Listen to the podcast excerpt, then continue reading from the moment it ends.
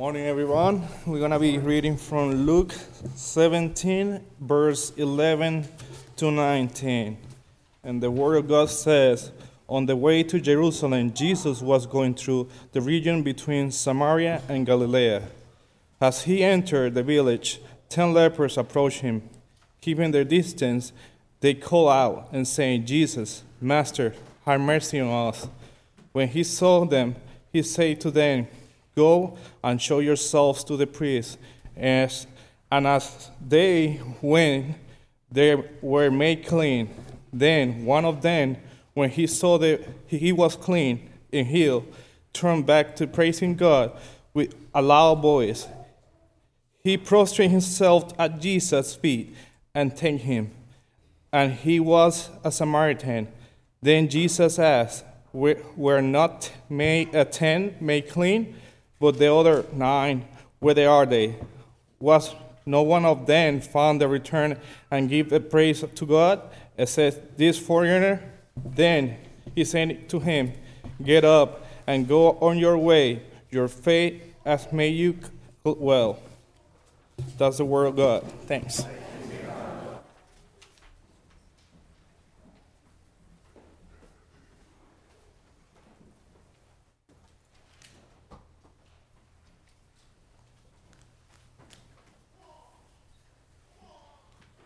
The film that the film the um, the remains of the day.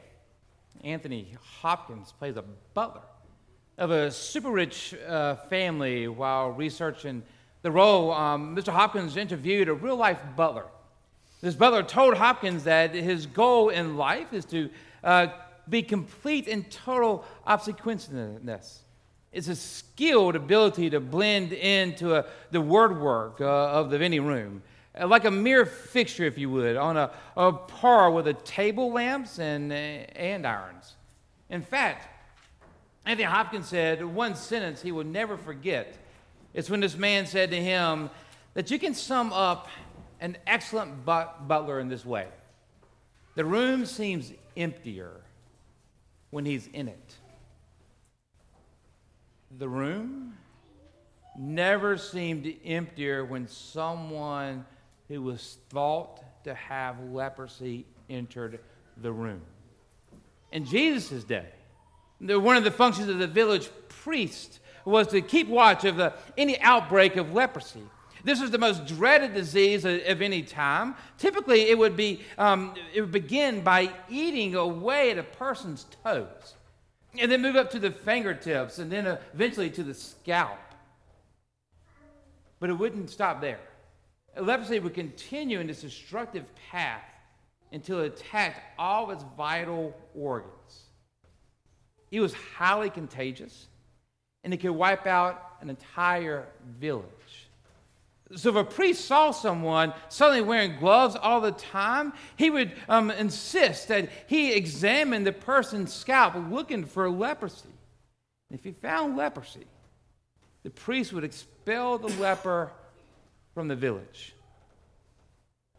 One day, Jesus was about to enter a village. He was approached by 10 lepers. Uh, we don't know their names, their genders, their social status. Neither do we know any of their backgrounds. We don't know their families. All the distinctive ideas, all of their identities, anything about them has been completely removed from the leprosy. We do know. At least one of them, though, was a Samaritan. As one commentator points out, normally Samaritans and Jews have nothing to do with each other unless uh, they have leprosy. Then nobody really cares much about religion or nationality because now, really, they are just outsiders who live by the gates of the village.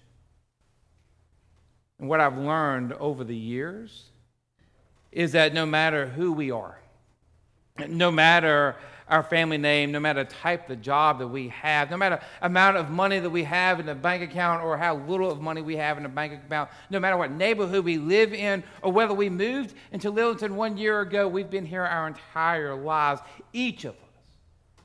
Every single person in this room at one time or another has felt like an outsider.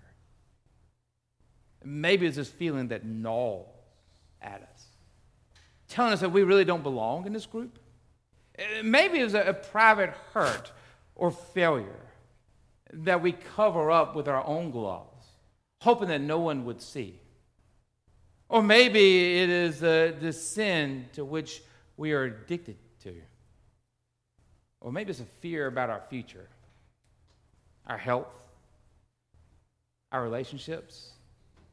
Whatever it is, it feels like this thing is taking up more and more and more of our life every single day. And we look around, it sure seems like everyone else is doing okay, but my, my private leprosy within our souls has left us feeling lonely. So lonely that it looks like when we enter the room, the room feels emptier because of our presence which makes me believe this isn't some ancient story about leprosy in the Bible. This is a story about our longing to find a place within our community. It's a story about renewal. It's a story about the resurrection. Notice in the passage, the author Luke goes out of his way, his way to, to say that Jesus saw the ten lepers. Craig Barnes imagines Luke makes a point of Jesus seeing because everyone else has learned to divert their eyes at such unpleasantness, hoping that they would just blend into the word work of some way, like a, a mere fixture in the landscape behind them. Not necessarily because we can't stand to look at the lepers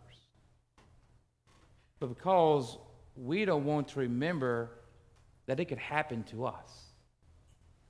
Or worse, remind us that disease is already eating our souls from within. So we pay attention of everything else but them. But not Jesus not the presence of God among us. Jesus Christ, the one who comes into us as a physician, refuses to see us as anything other than who we are, and that is a child of God. Seeing Jesus, the lepers, cry the prayer that each of us really cries, the prayer that brings us all together, the prayer that has us in here in this room and this morning Lord, have mercy on us. This is what we yearn for in life is what brings us to church together. We are not looking to be made perfect. We all know this morning that none of us are perfect. We just want to be seen by God. We really want to be seen by God in our community. For God in our community to have mercy on us. Then notice what happens next in this story. Jesus sends the lepers to show themselves to the priest. And the scripture says that on their way, note that, on their way, they are made well. It happens like that most of the time. We cry out to God, God, have mercy on us. Rarely does it begin. Everything happens just like that, and we're made well. Most likely over time along the journey as we're coming back into the community, there's where we're made well. And there lies the mystery of our faith. When we fall into the depths of hell, when we have no other place to turn but to God, we yell out, Lord, have mercy on me. And our living God, the one who has been there all along, tells us to get up and go. Go back to work. And Jesus tells us go back to your family, go back to your hobbies, go back to your church, go back to your community, go back to living. It's there that you'll begin to heal. Friends, on this side of heaven, the word for that is resurrection. And just like Jesus' resurrection 2,000 years ago, there's no easy way to explain it. When the movie Dead Man Walking came out several years ago, the actor and the director of the movie, Tim Robbins, was asked about the film's real life heroine, Sister Helen Prejean. And Tim um, Robbins responds to this uh, saying, um, I believe that there are, um, um, um well, there are, you know, there, well, there are people here on earth are, um, who live higher, enlightened lives, who I guess achieve um, I guess they achieve some type of spirituality and a force of some type of goodness um, because these people, well, these people have walked the earth and these people, well, they've created God. One theologian reacted to Mr. Robbins and said, Is Mr. Robbins dumb or just lazy? Having never taken the courage to dive deep into relationship with a relationship of God, apparently. He speaks about God in the depth of those who took one art history class and talk as if they are art experts. Perhaps. Perhaps this is how the lepers uh, reacted when they reached the temple that day. Could you imagine explaining to the priest how they came cure of an uncurable at the time disease? I wonder if they stumbled through it like Mr. Robbins stumbled to talk about Sister Helen Prejean. Truth is, though, none of us can explain the resurrection.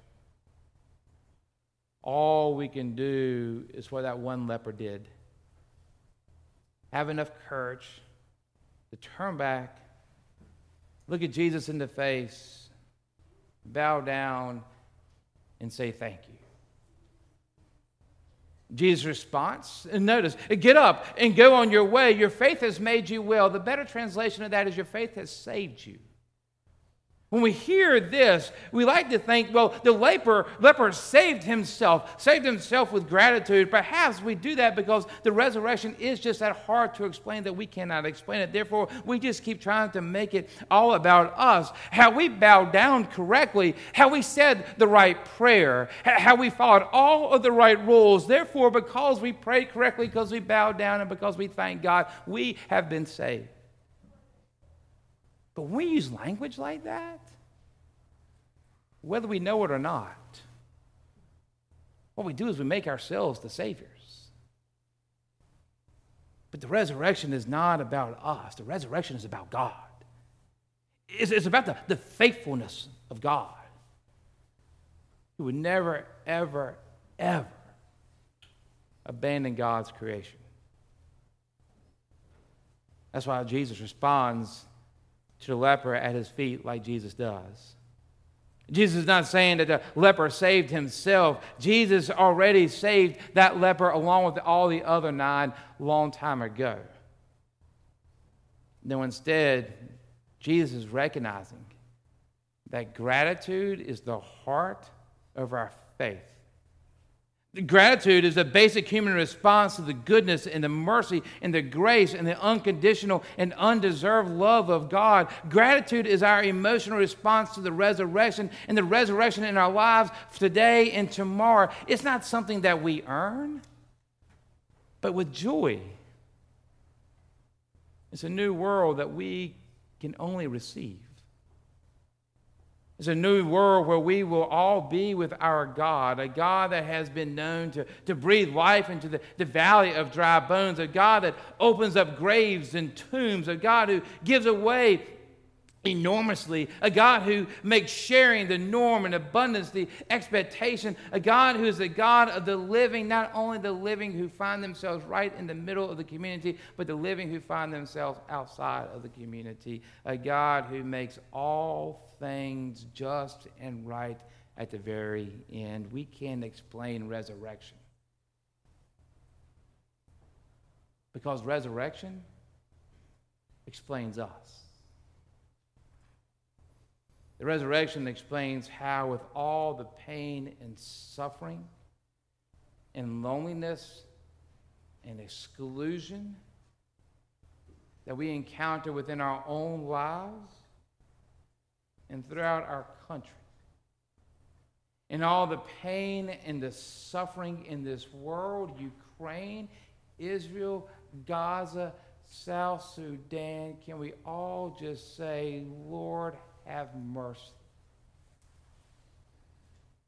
The resurrection explains in the face of all of that. Our followers of Jesus Christ are bold enough to show gratitude through worship and giving and helping and hoping and praying and believing and loving and sharing and forgiving and being and living. I'm not sure if you noticed, we have a lot going on in our worship service this morning. Not only in our regular worship service here today, which is always an act of gratitude, but a few minutes ago we gave Bibles to our youth and to our children, and that reached various grade levels. Uh, the church is committed to making sure that our children and our youth have Bibles that they grow and read at different levels as they grow. We do not do that out of obligation to our children. That in itself is an act of gratitude. We are grateful that we have these children and our youth in our community. We're grateful that we have a safe place for them to come and to know Jesus. We are grateful that they can read openly and ask questions and doubt and grow in their faith alongside with other youth and children and adults that also ask questions and doubt and grow in their faith as we are being all being transformed by God into a new world, into a new image. And in just a few moments, we are going to baptize Gia Hardy. And we do not do this because it's a tradition to baptize we do this as a response to God saving us. Our baptizing is not us saving ourselves, it's a response of God saying, Get up and go on your way. You belong to this community, whether we're two months or two years or 22 or 62. The act is the very same. God claims us, God calls us a child, God names us beloved, and we live the rest of our lives in gratitude, signed and sealed, and nothing, nothing, nothing Nothing can take that away from us. And then after baptism, we not only have the opportunity to pause and worship and outly show our gratitude through our offering, but we'll turn in our pledge cards for 2024. And yes, we are collecting money. It is essential and supports and helps the ministry of Lillington Presbyterian Church strive. And yes, our commitments we will make to the coming year, we can say to our mission partners and to the town of Lillington who count on us to help people in need that we will stand by you and we will be there for you. And yes, our prayers and our offer to God and our dreams and our affirmations and our aspirations for who we should be and how God has shared and directed us, all of that is very important. It's vitally important. But most of all, the act of pledging, the act of our offering, is our practice of gratitude. Gratitude that Jesus is alive. And that truth goes everywhere. And that truth changes everything that we do. And the truth welcomes us and welcomes others into this very community and the community out there. The truth reshapes exactly who we are a couple weeks ago, we started this sermon series that we titled Rejoice. Receive, receive, rejoice. And in that, we said to watch your step. Uh, we said as you enter into this church building that we all need to watch our step. That Jesus was up in this church building, that we need to watch ourselves because Jesus is in here transforming lives. You see the signs we placed outside, those are warning signs, signs that you walk into to watch your step, that Jesus is up to something in your life and my life, and I am sorry. But I should have warned you. I should have warned you. That Jesus not only calls us in the church together to change us, But Jesus calls us into church, bringing us together. So that God can then turn us back out there and send us back out there chain. Not to live in total submissiveness, where we blend in with the word work, or where lepers can't be healed. Not to live in, in a world where forgiveness cannot be received or outsiders cannot be welcome. That is not the resurrected world that God sent us back into. God, instead, God sends us out into this world where the re- resurrected Jesus, who brings us the future that is more wonderful and redemptive than we can imagine on our own. God, who takes whatever gifts of gratitude that we can offer and He turns them into Easter. God who makes things new, all things new. In your life, in my life, in this world. Can we imagine a God like that? Can we imagine a world like that? Get ready. Get ready. Because as soon as we begin to walk out those steps, get ready. We're walking towards a commitment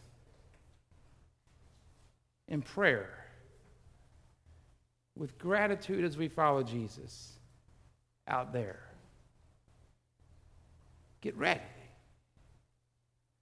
God has called us into here to send us back out there. Get ready. Get ready. And for goodness sake, watch your step. In the name of the Father, Son, and Holy Spirit. Amen.